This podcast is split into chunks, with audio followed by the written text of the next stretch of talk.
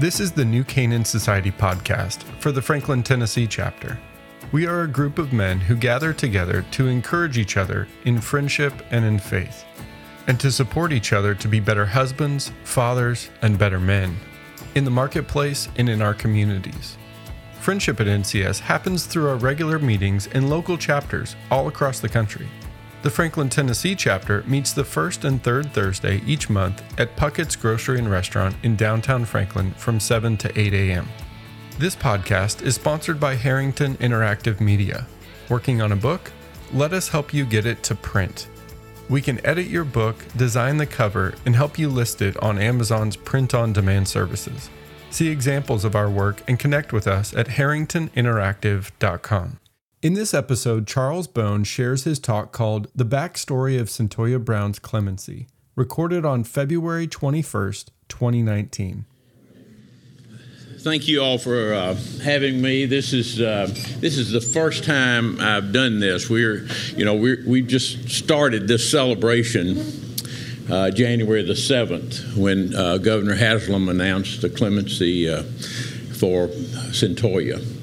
So. Um, this has been a, quite a whirlwind here over the last several weeks. And uh, I know a number of you uh, said, Would I really want to have breakfast and hear a lawyer to start my day? but so let me just say, I, you know, I ain't no uh, regular lawyer, and some of you all uh, know that. Uh, Claude especially knows that, and I'm not as old as Claude Blankenship, by the way. Uh, so uh, I'm not the oldest person uh, here. I, I, know. I want to tell you um, my story. I want to tell you uh, Cyntoia's story, and um, I want to tell you in the context of what this has meant in the lives of so many people who've gotten involved in um, in her story. Uh, all people who've gotten involved because they wanted to do something that would make a difference in the life of a person like her and make a statement make a statement to others about what redemption and rehabilitation really means. So I want to start, and I don't want you to think I'm bragging here, but I, there are a number of pieces of this that have brought me to tears. And uh, I'll try not to, I've been practicing uh, not crying. So um, I want to. Um, I want to tell you the, the story as quickly as I can, and uh, thank you all for uh, listening. And then I have a little challenge at the at the end I'd like to give you. But January the seventh is when Bill Haslam announced his decision to grant clemency to Cyntoia, and she'll be out of prison on August the seventh of 2019, exactly 15 years after she killed the man that had picked her up for sex in Nashville in 2004. That next week, I received a letter uh, from a, a friend who said this in his letter Charles, you have freed a captive. This is never a small thing and I'm sure that Jesus is pleased to see his teaching fulfilled. B- blew me away, of course. And of course, he was uh, referring to the Luke 4 um, 18 uh, message of Jesus when he went to the synagogue and read Isaiah 61. The Spirit of the Lord is on me because he has anointed me to proclaim good news to the poor. He has sent me to proclaim freedom for the prisoners and recovery of sight for the blind, to set the oppressed free, to proclaim the year of the Lord's favor. Again, uh, an amazing scripture and one that we've all probably known for years. I'd never put it in the exact context of that, you know, that's where I was uh, along with a big team of people freeing a captive. So, this all started eight years ago for me. And let me first say, um, I've been practicing law almost 50 years. And early on, in the first two or three years, I had one criminal case. Didn't go very well. I was appointed to represent this guy who was uh, convicted of uh, manslaughter. Um, that was it for me. So uh, this, so I've never had another criminal case that I've been involved in. So in 2010, an old friend of mine, uh, Judge Patsy Cottrell, who's on the Court of Appeals, called me one day and said, "There's a documentary um, being shown at the uh, Green Hills Theater for the uh, for the Nashville Film Festival this weekend. I want you to go." When a judge says that, what do you say? Yes, ma'am. I'll go. So uh, I went to uh, see the documentary called Me Facing Life The Story of Cyntoia Brown. And this is a documentary that was created by an unbelievable artist from Los Angeles named Don, uh, Dan Birman. Dan Birman just happened to be in Nashville the day Cyntoia killed Johnny Allen. So she was sent to juvenile court. Dan was there with his camera. He's had a long history, teaches at UCLA, uh, has been very involved in the film industry for documentaries for years. So he was there, and he's followed Cyntoia since that day 15 years ago. So this documentary chronicled the first few years from 04 to 2010 when she was arrested, and thank you so much.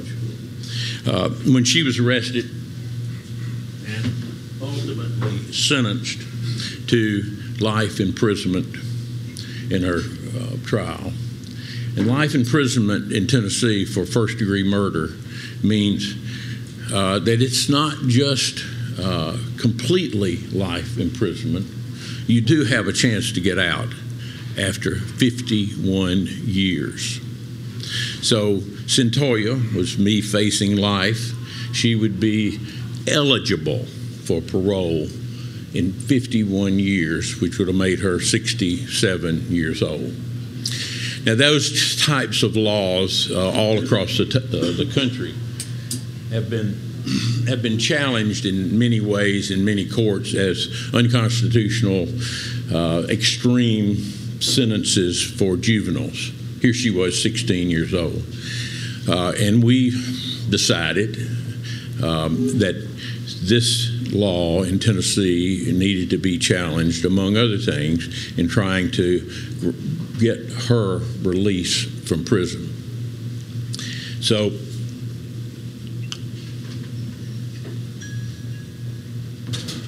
what did I do?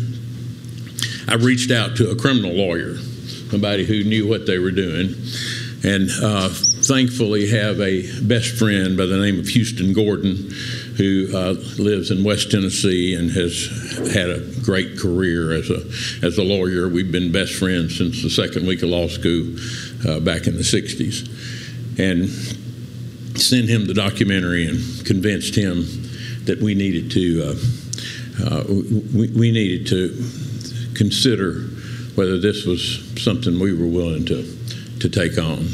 And not only Houston, but other lawyers as well we, uh, joined us in this, uh, uh in, in, in this effort uh, as far as the legal part of it was concerned.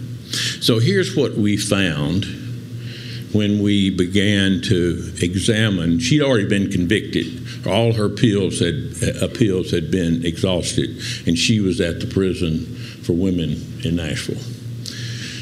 The only hope she had through the legal process was to file what's called a post conviction relief petition.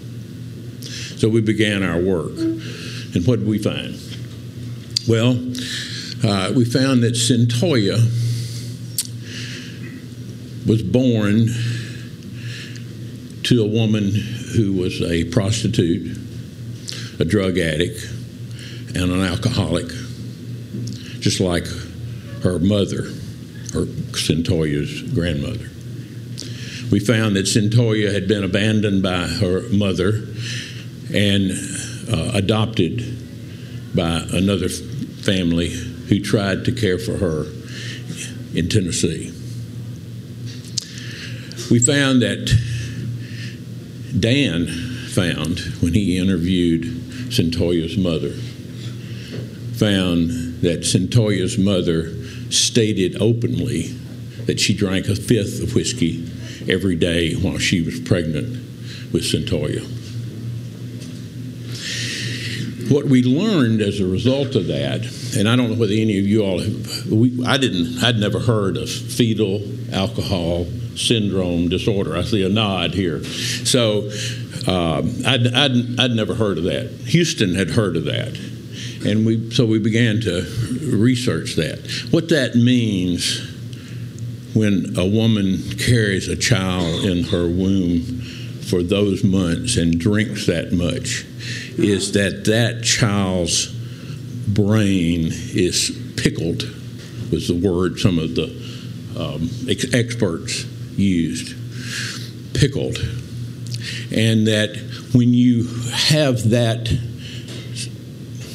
that disorder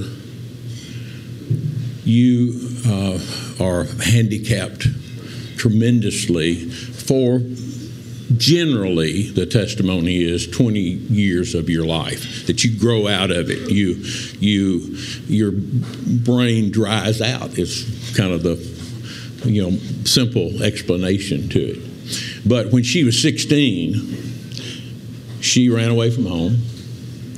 She uh, had a mind of a 10 or 11 year old because she had this condition. She was on the streets of nashville and who picked her up but a guy named Cutthroat, of all things. Cutthroat uh, took her to his motel room, beat her up, fed her drugs, alcohol, uh, sent her to the streets of Nashville to sell her body for money, and told her not to come back, not to ever come back to his room without cash. Interestingly, uh, two months after Cyntoia committed this uh, this act, killing Johnny Allen, Cutthroat died in a gun battle in Nashville when he was 24 years old. So Cyntoia was sent to the streets. Cyntoia was picked up by Johnny Allen. He took her to his home. Uh, they'd made a deal for you know, 100 to 150 dollars. Uh, she became really nervous when he started showing her his guns and talking about being a sharpshooter. And they were in bed. Um, I think he had on boxer shorts and she was naked. And she got really, really nervous. So he turned to reach for something, and her testimony is she thought he was going to reach for a gun. So she pulled out the gun out of her purse that Cutthroat had given her and shot him in the back of the head. Awful. Awful. Just, you know, 16 year old with a limited mind in a position where uh, she had to make some decision and obviously made the wrong decision. She, she had tried to leave and uh, found, and he'd stopped her from from leaving. Again, this is her testimony. There's another uh, side I want, to say. There's there's some other people out there who want to contest this, but uh, that's uh, the overwhelming part of the testimony is that she was uh, um, that, that she was entrapped by this man who had picked her up for sex. So she was tried, convicted, all the way through the uh, uh, the appeals, and uh, then we got involved, and Uh, we went back up the chain. Post conviction relief means you go back to the trial court, have another hearing. We brought the experts in on fetal alcohol syndrome. Uh, we tried to convince the judge that this uh, information, this new evidence, should be considered. And we tried to uh, convince the judge uh, that this law in Tennessee requiring 51 years for a juvenile was unconstitutional. Denied. Court of Criminal Appeals, denied. Supreme Court of Tennessee, denied. Federal District Court uh, in, in Nashville, you, then you go back to federal court, and that's denied. But we were given the right to appeal to the Sixth Circuit, which we did. And what we found was that uh, in the Sixth Circuit, um, they listened. They set the case. They heard the case. Uh, they had not made a decision on the case uh, when Governor Haslam made his decision. So we don't know what that decision would have been, but the odds were against us, and we would have had to go on to the U.S. Supreme Court if we could have ever gotten there. So we um, we decided that the best and only route was to uh, was to ask Governor Haslam in the last year of his office service in office, after the last uh, eighth year, to consider uh, to consider clemency. Uh, when we were preparing that, you know, the other option is to ask for a pardon, and Cyntoia said, "I don't deserve a pardon. You know, I did." the act. But I do think I'm qualified for clemency. So let me tell you her story of what's happened since she um, went to went to prison, where she's now been for 14 years and six months or whatever it is. She had the opportunity to participate in an unbelievable program that Lipscomb University does called the LIFE program. Lipscomb does a program where women inmates can actually uh, get college degrees. And they send their traditional students from their campus to the prison one night a week for classes.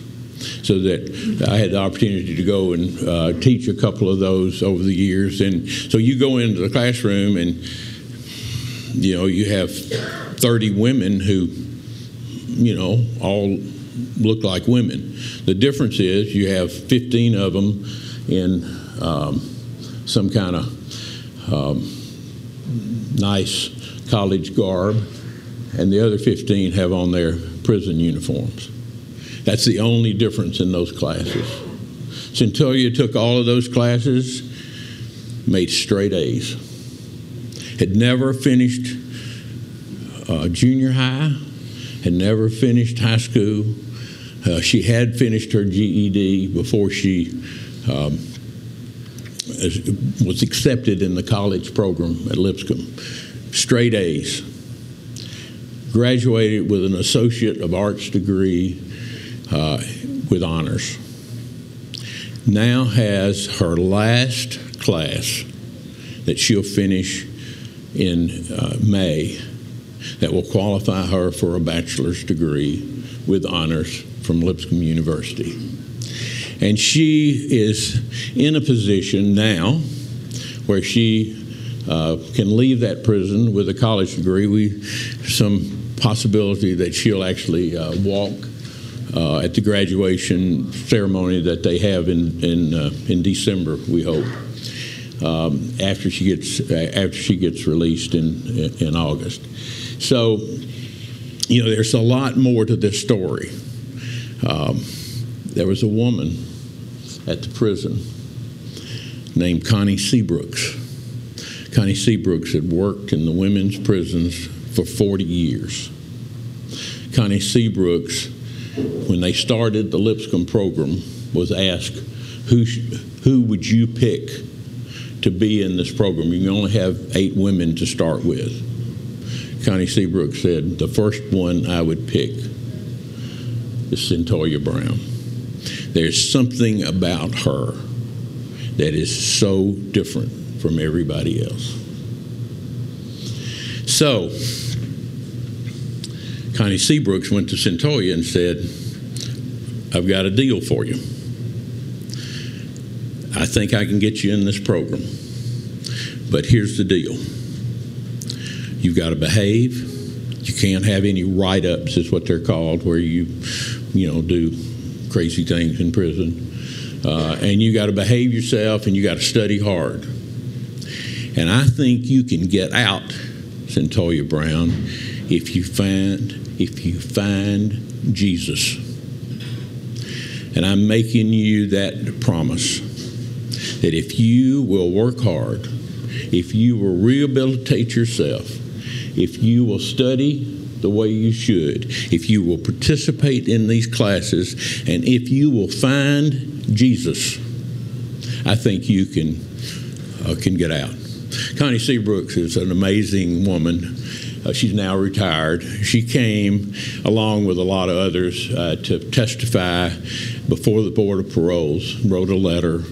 Uh, actually went with us uh, to see the governor's lawyers uh, on one occasion, along with the people from Lipscomb. And I, have got to say, I, the, well, here's here's here's the bottom line on that. I won't brag on Lipscomb, but what I will say to you is, Cyntoia Brown would have been dead. Would have been dead on the streets of Nashville if it weren't for the Department of Corrections program with Lipscomb University that gave her this opportunity for an education. And what they did is just an opportunity. You know, everybody doesn't take advantage of the opportunity. It's about rehabilitation. And the question was, you know, could she do this? So she has done it. We had, uh, you know, I'm not going to go into all details. That 20 minutes, so uh, let me see if I can finish in about five. And uh, uh, I haven't looked at any of my notes here, so I'm probably left out something that I was supposed to say. Uh, two, two or three things. One, uh, I don't know whether you all uh, have followed this at all or not, but when we got ready to go to the clemency, the word got out, and the celebrities picked it up.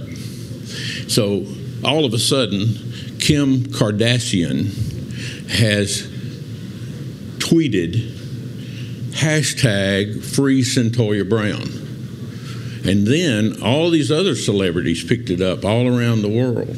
There were 10 million tweets about hashtag free Cyntoia Brown from celebrities that I had to learn about. I, will have to tell you, I, I I, really didn't know. Uh, how many here have ever heard of Drake? All right, some of the younger guys have. So I'd never heard. I'd never heard of Drake. Uh, you know, it, not only did Drake tweet, uh, he called and he said, "I'd like to go see Cyntoia Brown." I'll come back to Kim Kardashian in a minute. LeBron James hashtag Free Cyntoia Brown. Some rapper that I call IT, but I think it's really TI. Uh, uh, you know, I, I, never heard him. I still don't. I, still hadn't heard his music exactly. Uh, but uh, but again, over the over the year and a half here, we, we've heard from uh, a lot of different people. And I want to give Kim Kardashian a shout out because you've seen her probably on the news where she went to President Trump to, to get him to release a federal prisoner that uh, really needed to be released.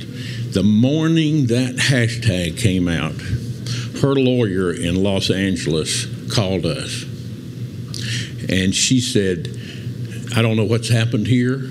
I don't know whether this is a good thing or a bad thing, but I want you to know I didn't have any knowledge that Kim Kardashian was going to start this movement. And we will stop if you want us to stop. I said, please do.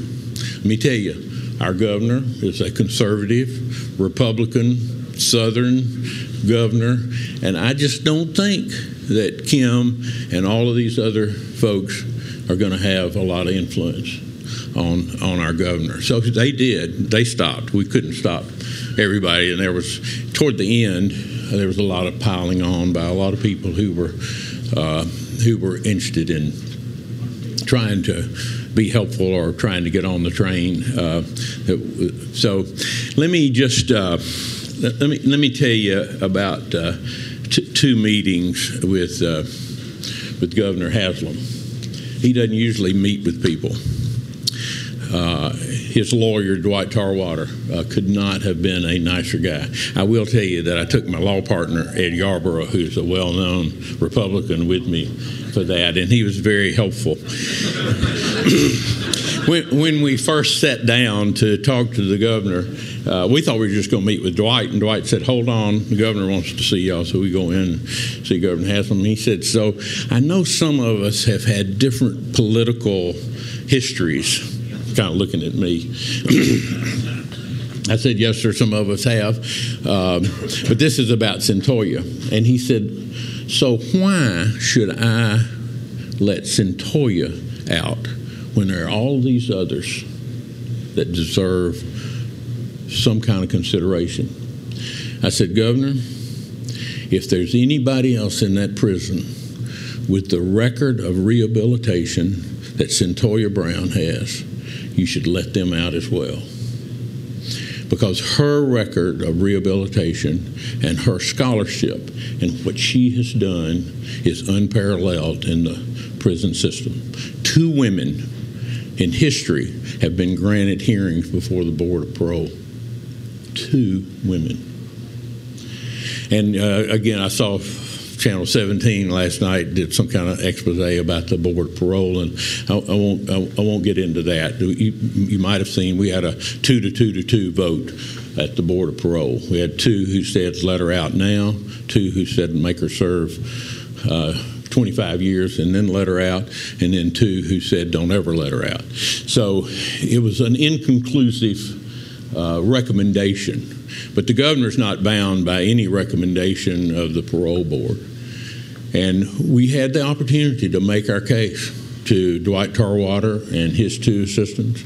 We took somebody from Lipscomb, we took um, Connie uh, Seabrooks, and sat down with them for three hours one morning. And we could not have been given more consideration. So then, the first week in January, Dwight called and said, Okay, the governor's made a decision. Will you all come up here and meet with him again? We had no idea what he was going to do. I mean, absolutely no idea. You're talking about uh, this wasn't the only sleepless night. Uh, last night was pretty sleepless trying to remember it. I was going to uh, try to get up this early to come down here. But uh, that morning, um, we went in to see the governor. And the governor said, I've made up my mind. So I was kind of holding my breath, and he said, uh, I'm going to let her out August the 7th, exactly 15 years from the date she first went into custody and I'm going to require her to have a 10 year parole um, um, condition so that she'll have to comply with all all the rules that everybody is supposed to uh, comply with uh, on parole. So she, uh, I just broke down crying. Yarborough said, "Well, I'm a Republican. I don't cry." I, I, said, "Well, you, you, so they, they, you know, they, they, had to go. They had to go get some tissue for me because I was just, I was just uh, bawling, and um, it was." Uh, just an unbelievable experience. We got to go to the prison, and the next he, they wouldn't let us tell her because they wanted to hold the news until 11 a.m. on January the 7th. Uh, and so the, at 8 o'clock that morning, uh, Ed and I and Kathy Seabrook, I mean, Kathy Sim, Sinback, who's been a part of her life for 16 years. From the day she was first arrested, Kathy's been right there with her uh, as a friend, not just in a legal capacity, but as a friend. So we uh, we went. Um, we. Um, uh, I was the first one to go in the door, so I hugged her and said, "You're getting out in August." Now all the rest, oh, Houston went with us too. I, I, can't, I, you know, Houston gets all the credit here, but uh, so uh, I, they said, "Well, aren't, weren't you going to let all of us tell her?" I said, "Well, I was, but I just couldn't stand it." So, uh, so we, we had a great hug, and then uh, our Republican lawyer Ed Yarborough led us in a, a prayer uh, as we left the prison that morning It's pretty special. And then we had the announcement uh, that the governor wanted us to do. Let me tell you something.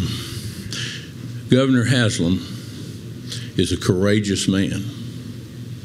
When you look at kind of where he is and where there's some chance he may want to go, there are going to be a lot of people who are going to say, you know, why did you let this criminal out of prison?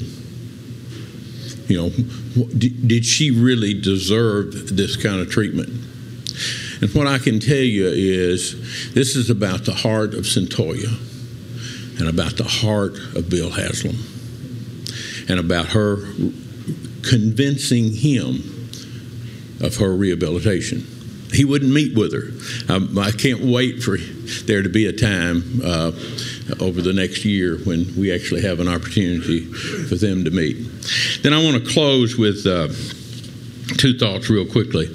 One, uh, Cyntoia uh, wants to help the people who've helped her. Uh, three thoughts. One, I, I want to say uh, this because this is really important. There are four or five um, victims' rights group in Tennessee who uh, defend victims' rights uh, in, all the hearings that are held in the legislature and you know on, usually on the against the criminal all five of them came out in favor of the clemency for Cyntoia. All five of them studied this case and made the decision that she was the victim and the victim that they uh, should uh, should uh, speak out for.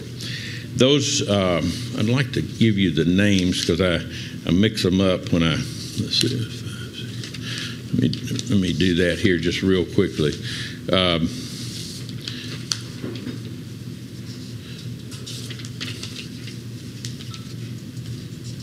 those groups are uh, You Have the Power, that was uh, started by uh, on, Andrea uh, Conte, uh, Phil Bredesen's wife, went after her uh, experience as a victim.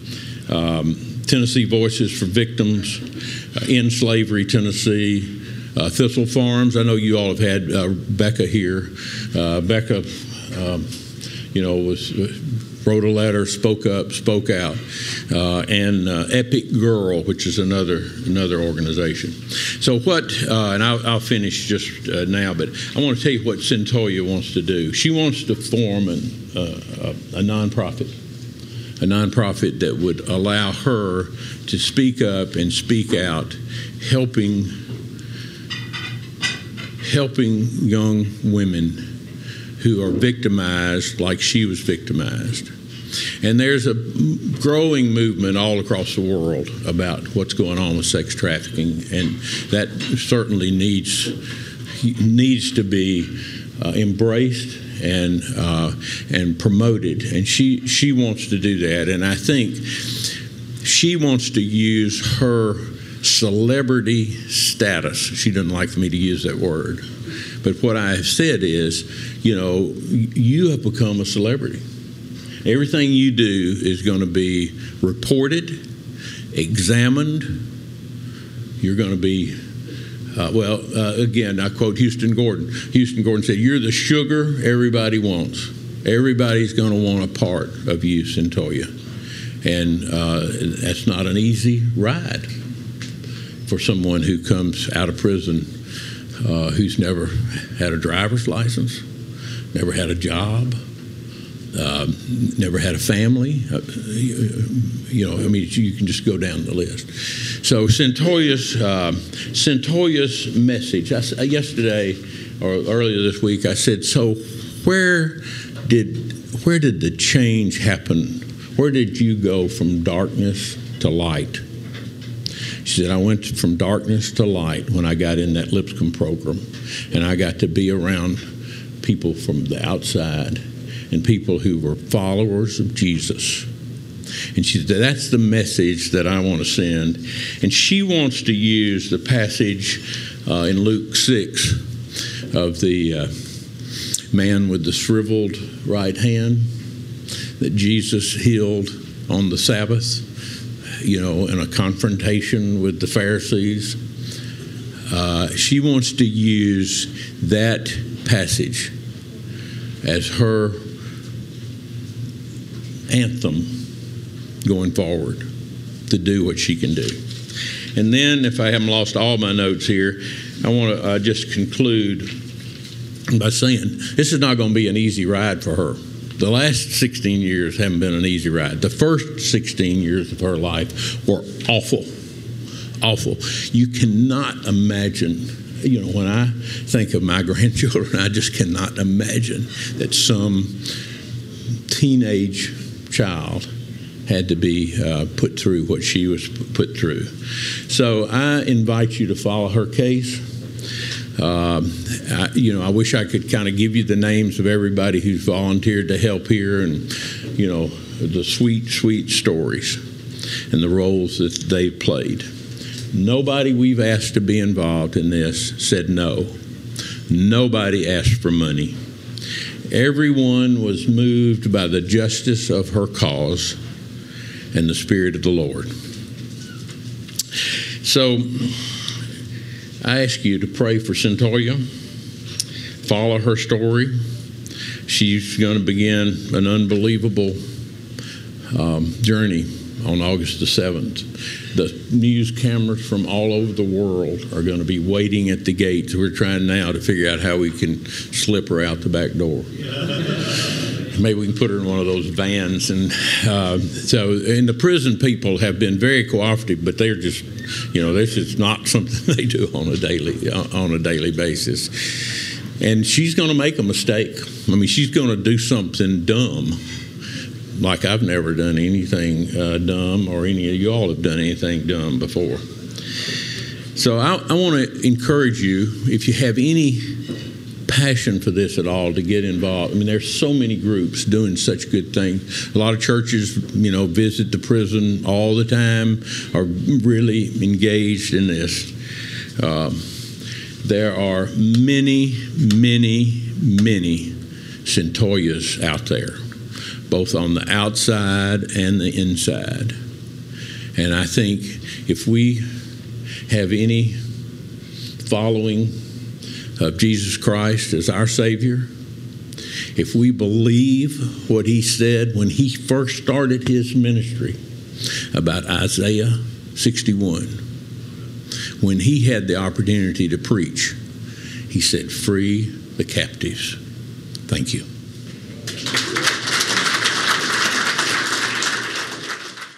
You've been listening to the New Canaan Society podcast for the Franklin, Tennessee chapter. Remember to check out Harrington Interactive Media and get your book to print. They edit, package, and help you put your book on Amazon if you're an author, organization, or a publisher. That's harringtoninteractive.com.